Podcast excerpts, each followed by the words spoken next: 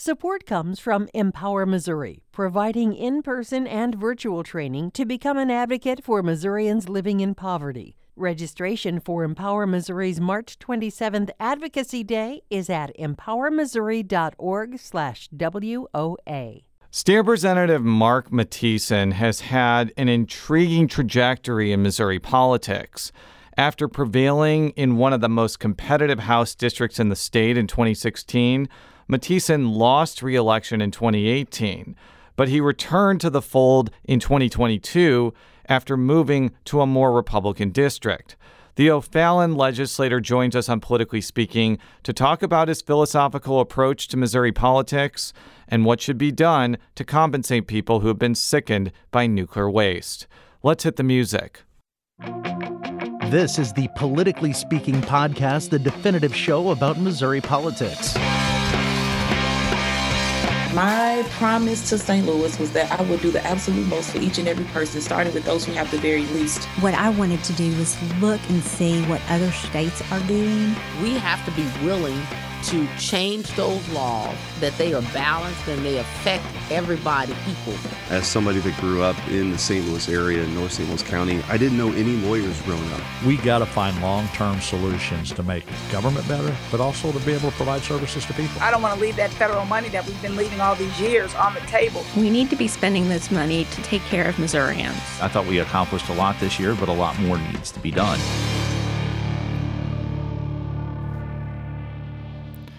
And welcome to Politically Speaking. I am your host, St. Louis Public Radio political correspondent Jason Rosenbaum. Joining us from mid Missouri, she covers all things state government and state politics for St. Louis Public Radio. Sarah Kellogg. And joining us for the first time, he's a man with a very interesting political trajectory, but more importantly, he is a person with an amazing radio voice. Our guest today is State Representative Mark Matthiesen. And uh, thank you for joining us. This is your first time on Politically Speaking, and we are really excited to have you. But before we pepper you with hostile and offensive questions, tell us a little bit about what your district entails. So, I live in O'Fallon, Missouri. District 107 takes the southern portion of O'Fallon, as well as a good uh, section of Dardenne Prairie. How did you even get involved in Missouri politics? And do you regret that decision? I will never regret my decision to get into politics. And, you know, looking back in my history, most of my time, I have been in restaurant management, hotel management. At the time that I was running for office in 2016, uh, I was at Ameristar Casino in management. Um, and that's given me the opportunity to have a front row seat to watch how public policy really affects the people of Missouri. One of the issues that I was facing as a general manager and a district manager in the restaurant is as I tried to help develop the careers of some of my employees, many of them were resistant to moving up because they were on state benefit programs. There was an exact dollar amount that they knew they could never pass or they would lose those benefits. So I started looking at policy back then as a restaurant manager to see what we could do better to allow people to do better for themselves without hitting that fiscal cliff of losing all of their benefits. Which is actually something that that actually a, there was a bill passed to do exactly that this year, which we've talked about on the show. Right. And yeah, again, we just want people to have the opportunity to do better. We don't want people to be afraid of losing their health insurance because they work more and earn more. That is completely, completely the opposite of how you develop a better state. So, from 2017 to 2019, you represented a district that included northern St. Louis County and portions of St. Charles County. This was not only an unusually shaped district, this was probably literally the most competitive House district in the entire state. What was it like representing that district for a term? Well, I mean, it was, there were so many different groups of people that I tried to represent at the same time. And one of the t- most difficult part about being a representative and trying to be the voice of the people you represent is that 50% of the people are going to be unhappy with what you're doing and you never know which 50% that's going to be. You just have to be able to sleep at night knowing you're doing the best you can to pass good policy. So that district went from Hazelwood through Bridgeton into Maryland Heights, where I was living, all the way down into Chesterfield, and even had a strip of St. Charles County. And every community within that district had their own unique needs. One of the things that brought me into uh, running for office at that time, besides the work in the restaurant industry, uh, was the Westlake landfill and some of the issues revolving around that. And I wanted to be a part of that solution. And that really impacted the Bridgeton community and the Maryland Heights community. While my Chesterfield people and my St. Charles County people just didn't understand why that was even an important issue. They'd never even heard of it. You ended up falling short in your reelection campaign. To, 102 votes out of 16,500 cast. To, I'll never uh, forget that. Yeah, to Representative Paula Brown, who we had on the show, said has Absolutely. said has said very nice things about you. Said that she was only uncomfortable being with around you for 15 minutes when you're both serving right. there. You know, it's interesting because we were in the elevator together, very beginning of session, and you know we, we saw each other. We politely said hi, and, you know, the reality is she was a great candidate for that district um, and a wonderful human being. She's a great person to work with. I've never had any ill feelings towards her. But what did you learn from that campaign? Because, you know, sometimes people learn a lot from losing more than the campaign that they win for the first time. Well, there was a lot of second guessing. Did I knock enough doors? You know, could I have phrased a mailer differently?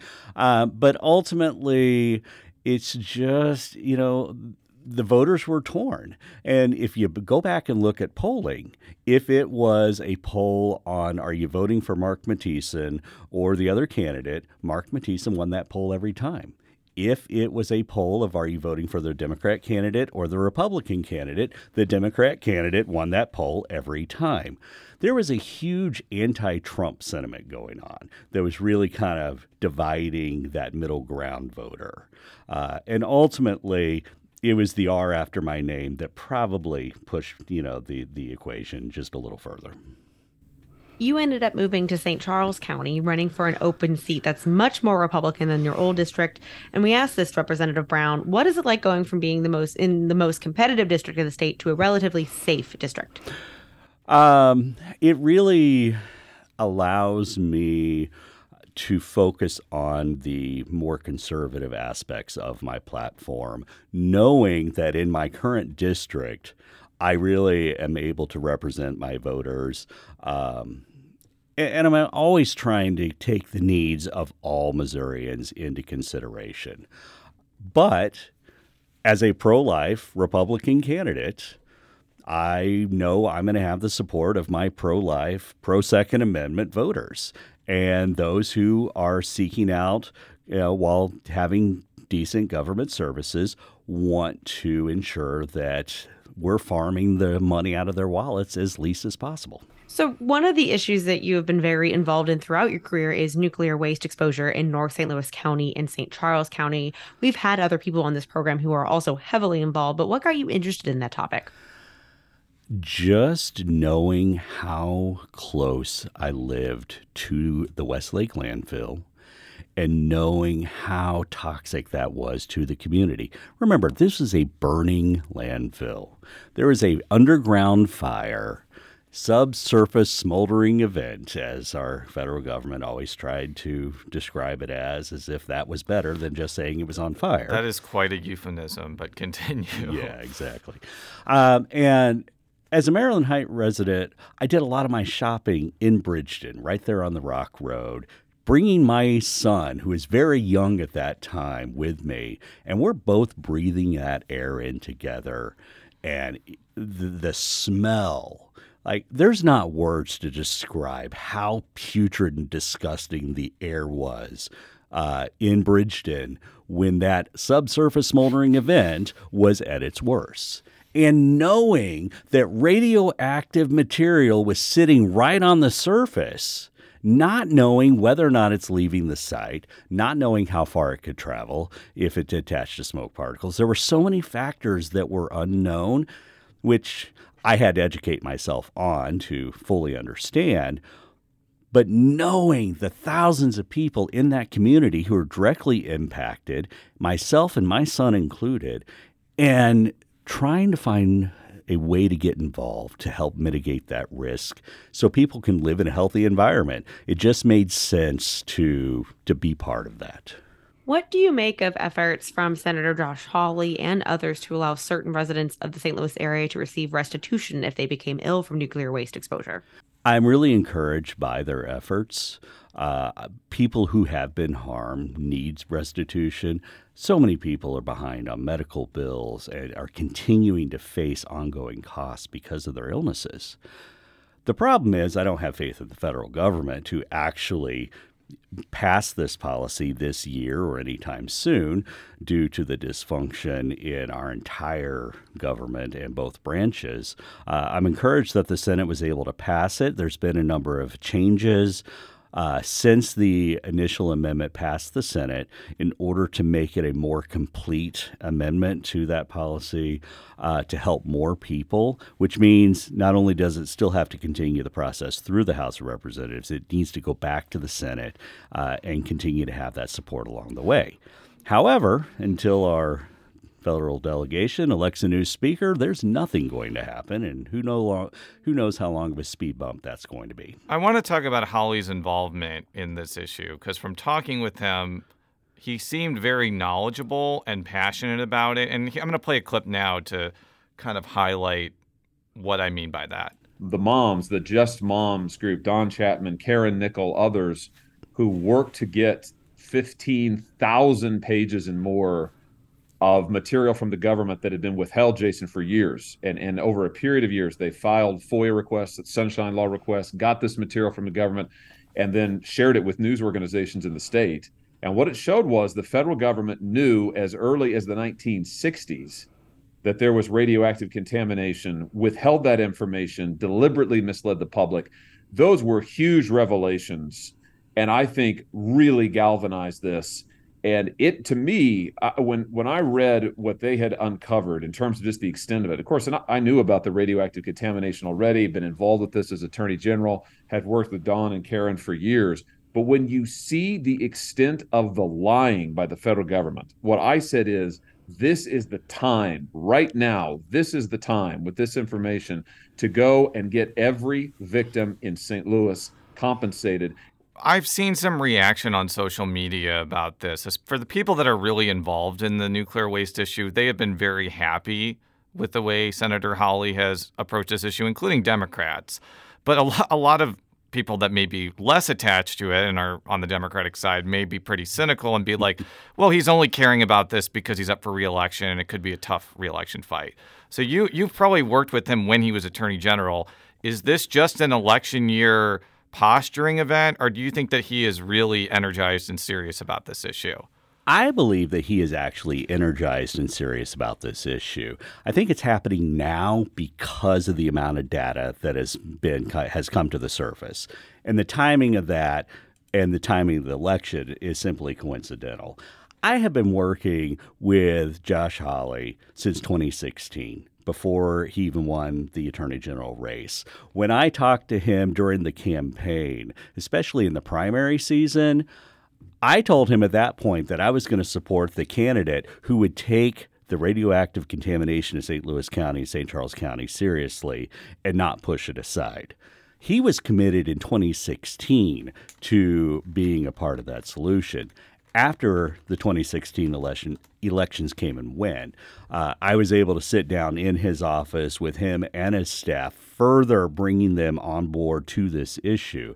At that time, one of the major things going on was a settlement between Republic Services and the state of Missouri regarding some of the environmental contamination of the underground fire, um, and was able to be a part of bringing that to a head and, and getting you know, that settlement finalized and helping to bring in partners to determine where those funds might be spent. Mm.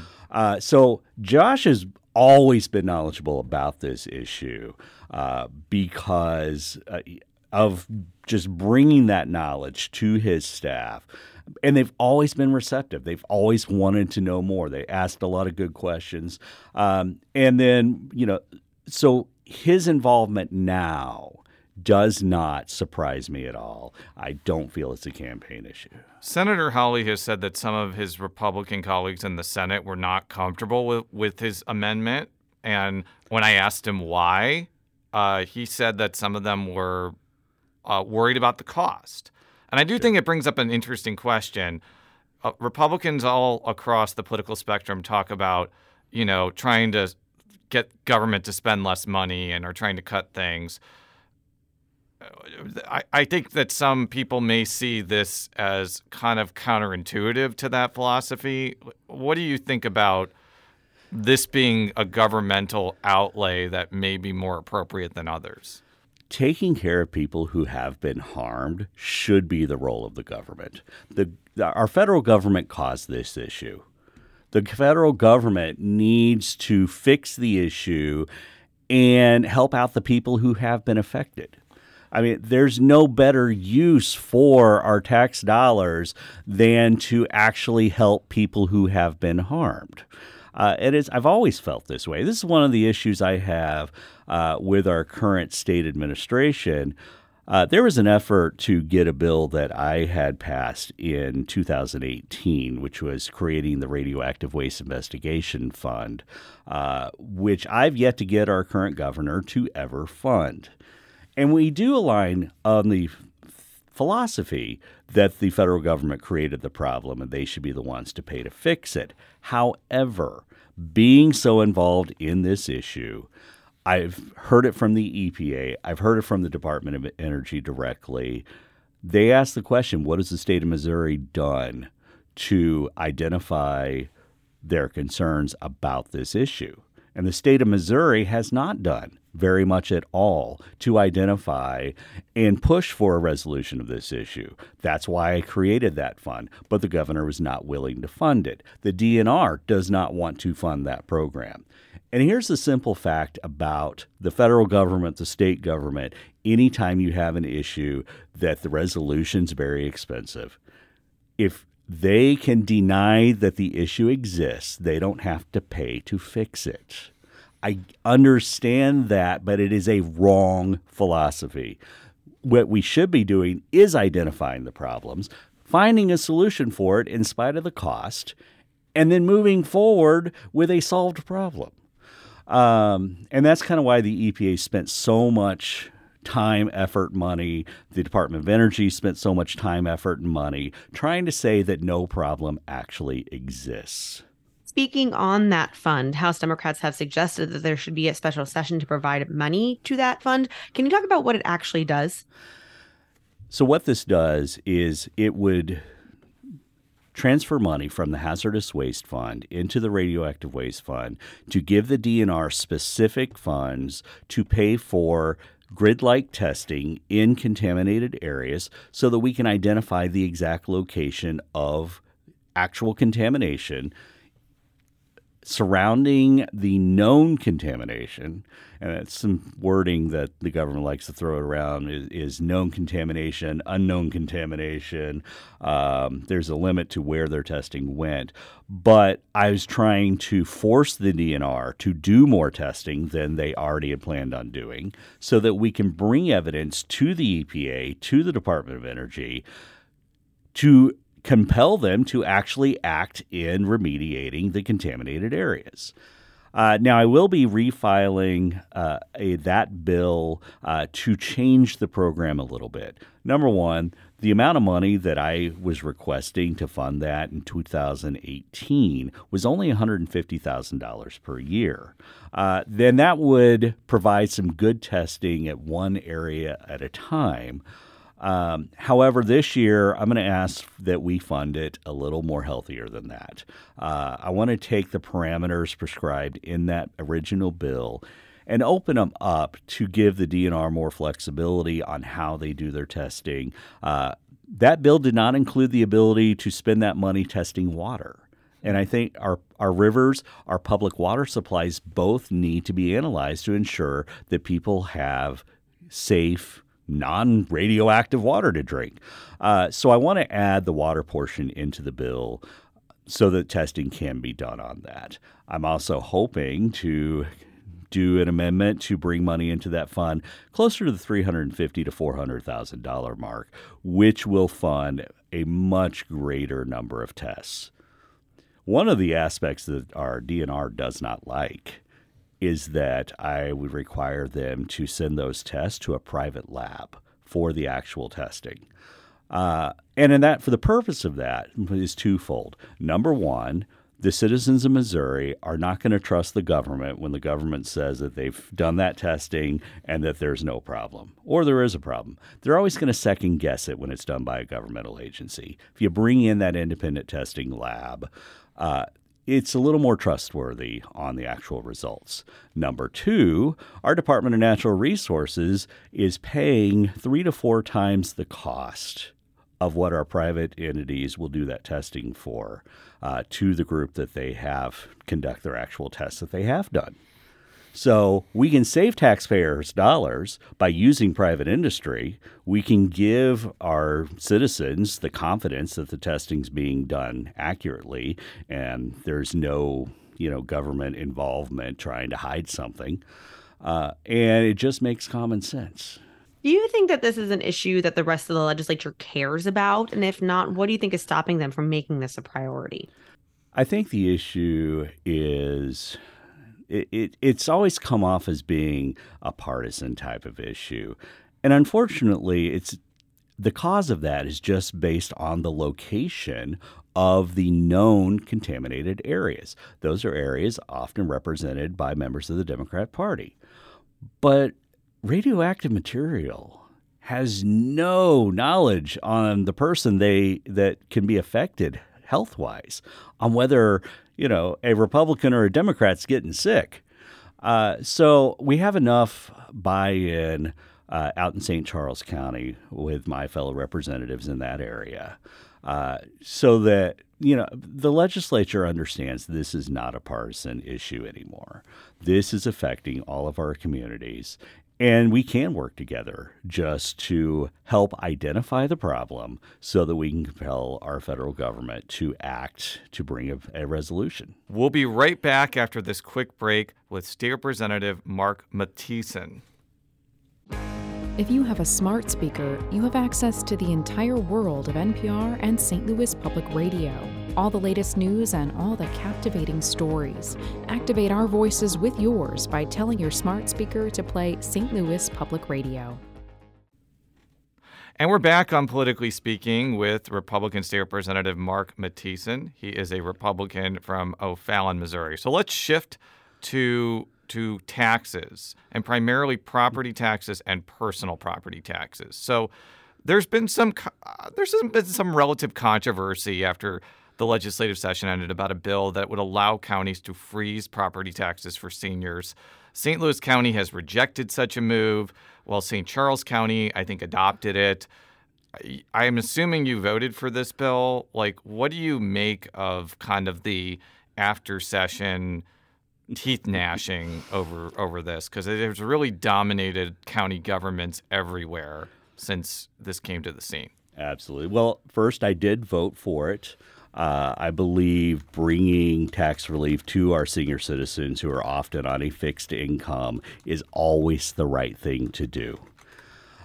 Now, the language of Senate Bill 190, uh, which allowed counties to pass this or allow the taxpayers to bring it to the ballot if the county government doesn't do it on their own, uh, it is it it wasn't the most clearly defined legislation we've ever passed. So I think a lot of the arguments, disagreements, misinterpretations of the bill uh, is the the actual parameters on who would be eligible and which political subdivisions would see the tax freeze of those seniors. Uh, St. Charles County has kind of included the most, the largest population into it as the, the residents who are 62 or older uh, and freezing all political subdivisions tax dollars uh, once they hit that age, which I think is the right thing to do. Uh, the, we're going to always see a battle between the tax spenders and the taxpayers. Our tax spenders often will farm every last dollar out of the wallets of the tax payers uh, because they find that their way of spending money is a whole lot more important than you who go to work and earn that money to try to support your family. Um, and I like to step in. Uh, generally, I, I, want to represent the taxpayers and defend their right to take care of their families the ways they see fit and to give as little money to the government as we can. Do you think that the legislature should come back in 2024 and place a means test on the program? And if so, what would you measure? The value of a home, the amount of income a senior is getting, or something else? Because there's been, you know, at least from St. Louis County loan, kind of the request for a means test. Um, I like to help people equally. I, I think the equal freezing of a low value home and a higher value home uh, the people, our seniors who've been paying taxes their entire lives, equally deserve the relief. So, no, I don't think a means test should be brought into that particular program. Now, we do have another program that is means based, and that is our senior citizen uh, property tax relief program, more commonly known as Circuit Breaker. Uh, I carried a bill in the last session that would raise the income threshold and tie it to CPI. Uh, to allow our both our disabled community and our senior citizens to earn more money while still taking advantage of that property tax credit. So we do have a means-based program in place now to provide additional relief for lower income Missourians.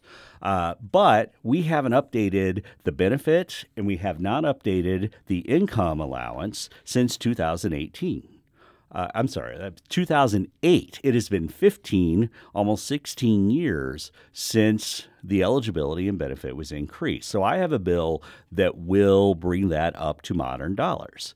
Um, so, uh, again, while we're helping every senior, we'll also find ways to help those who are on the lower income scale. Your St. Charles County colleague, Senator Bill Eigel, has talked about ending personal property taxes as a part of his campaign for governor. What do you think of that idea? Well, as a taxpayer, I love the idea. As a responsible legislator, I want to make sure that our tax spenders do have the resources they need to pay their necessary bills. Uh, if you take away, uh, you know, a lot of in St. Charles County, where I live, personal property tax represents 15 to 16 percent of our tax spenders' budgets. And it's pretty consistent across the board in the suburban areas on that 85 15 split between real property and personal property representing that portion of the budgets. Now, in our rural communities, that's a little different. Uh, some of those communities, it's a 70 30 uh, split between real property funding the budgets and 30% of personal property funding the budgets. They're going to be impacted more. And we need to be mindful of that when we're taking a look at, at these reductions. Um, my, my philosophy, my bill, would phase out personal property at a slower rate than what our real property taxes are increasing. Therefore, the tax spenders would never see a decrease in their budgets. Maybe they don't keep up with inflation every year, but the actual dollars they would have to spend would not go down. We asked Senator Eigel about like how local governments and state governments would recoup the money lost from the personal property tax if it went away. And this is what he said. Uh, understanding that right now, every person in the state, every single person in the state is sending more to government, adjusted for inflation, than they've ever sent to government before. And yet, every person I meet is unhappy with the outcomes. Look at the test scores in our schools. Uh, look at the, uh, the the population growth of our state. By so many outcomes, we are stagnating, and we have been stagnant for a generation. So when folks ask me how am I going to replace the answer, my answer is I'm not going to replace the revenue. The problem isn't that we're not sending too much money to government. The problem is that government does such a poor job managing that cash that it's created such a burden on the people of the state that other folks don't want to move here and invest in Missouri. That's where we've got to change course. So I understand that philosophy, and trust me, I didn't like writing a $1,500 check for my Honda CRV, but I also want my school district to be properly funded. And I also want my special education program, special school district, not to lose tons of money because that's the reason we live in St. Louis County. Absolutely. So, how do you avoid those two entities or any entity from local government from just being decimated by this plan? The way we tax personal property is based on 33 and a third percent of the assessed value of that property. Uh, my bill that I filed would reduce that 33 and a third percent down to approximately 19% of the assessed value of the property. On our homes, we're paying 19% of the assessed value of that property as cost of living has gone up and people are in danger of, uh, in danger of losing their homes, my concern is people might be living out of their cars and they shouldn't be paying more than 19% on their new residence on four wheels. This has been a great conversation. So we're going to make the the election questions maybe a quick fire round, Sarah. Does that sound like a good plan? Sounds great. So, okay, you, we're not giving you a time limit but maybe in the shortest burst that you can, answer these election related oh, questions. I'll okay. do the best couple I can. sentences. couple sentences. How do you see the GOP primary between Senator Bill Eigel, Lieutenant Governor Mike Kehoe, Secretary of State Jay Ashcroft shaking out? Can Republicans avoid having a divisive primary that ends up helping the Democrats in the general election? I think the primary is going to be divisive. It's going to be heated. Uh, we've already seen uh, candidates take jab at it, jabs at each other in, in my opinion, an unnecessary fashion this early on. Um, I do hope the candidate who believes in, in the most uh, freedom, low tax, liberty loving uh, policies is the eventual winner. Uh, I can't tell you who that's going to be because I'm not personally endorsing any candidate in this race, uh, but it's going to be a heated primary. However, across the entire state of Missouri, we are a very conservative state, and I firmly believe that the winner of that primary will be our next governor. Do you think the fact that Eigel is from St. Charles County will give him any sort of advantage, given that that county is a huge Republican stronghold now? I do think that's going to play into his favor. Uh, a, a large number of primary voters are in my county. Um, However, there's a large number of primary voters in my county who know what's going on in the Senate and don't think the filibuster has been a great option, and that could actually hurt him as well. We'll Um, just see how the voters uh, decide on that because St. Charles County voters are very aware, uh, more than anywhere else in the state, on what's going on in the Senate. What do you think are going to be the major issues that prompts a Republican voter to choose a gubernatorial candidate? They're obviously not monolithic on all issues, but they do have similar, you know, concepts. Uh, I think uh, Lieutenant Governor Kehoe is going to bring a better message to the rural area, which represents a huge amount of Republican uh, primary voters. I think both uh, Jay Ashcroft and Bill Eigel is going to speak the language of the more urban, suburban needs, whether it's tax reform or education. Uh, both of those candidates are solid in those two areas. Um, my concern is that those two may, you know, encroach into each other's voting pools, uh, which would create a large path uh, for Mr. Kehoe to prevail. Conversely, there's a competitive Democratic primary to take on U.S. Senator Josh Hawley. Do you think that helps Senator Hawley?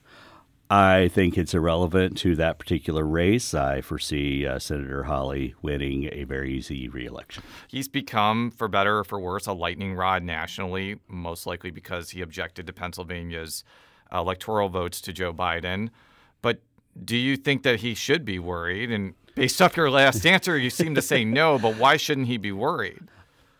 So, what we're going to see on the presidential race is a really polarizing group of people show up at the polls. We saw it in 2016 in the state of Missouri when the voters came out for Trump in mass, and which helped all down ballot candidates win their races by a larger margin than expected.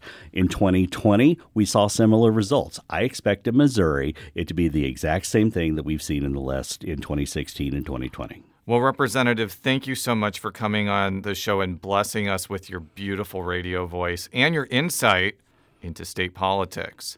Politically Speaking is a product of St. Louis Public Radio, which is a part of the University of Missouri St. Louis. Representative, how can people follow you on social media or go to the House website to make sure that your name is spelled correctly? Absolutely. On Twitter, you can find me at MarkMattMo. On other social media platforms, it's the same except Facebook, which is still Mark Rep 70, uh, going back to my old district number. Um, however, you know, if you if you just Google me, uh, I'm going to come up. The problem is the spelling of the last name, M A T T H I E S E N, is not always the easiest to remember or pronounce. It is not. I mispronounced it several times in the past 48 minutes. Until next time, so long. St. Louis Public Radio's The Gateway gives you the day's news first thing every weekday morning. From the ever evolving relationship between St. Louis City and County to developments in the Missouri and Illinois state capitals and reports from our correspondents in Rolla and the Metro East. We put it all in a roughly 10 minute package with clarity and context. Download The Gateway wherever you get podcasts.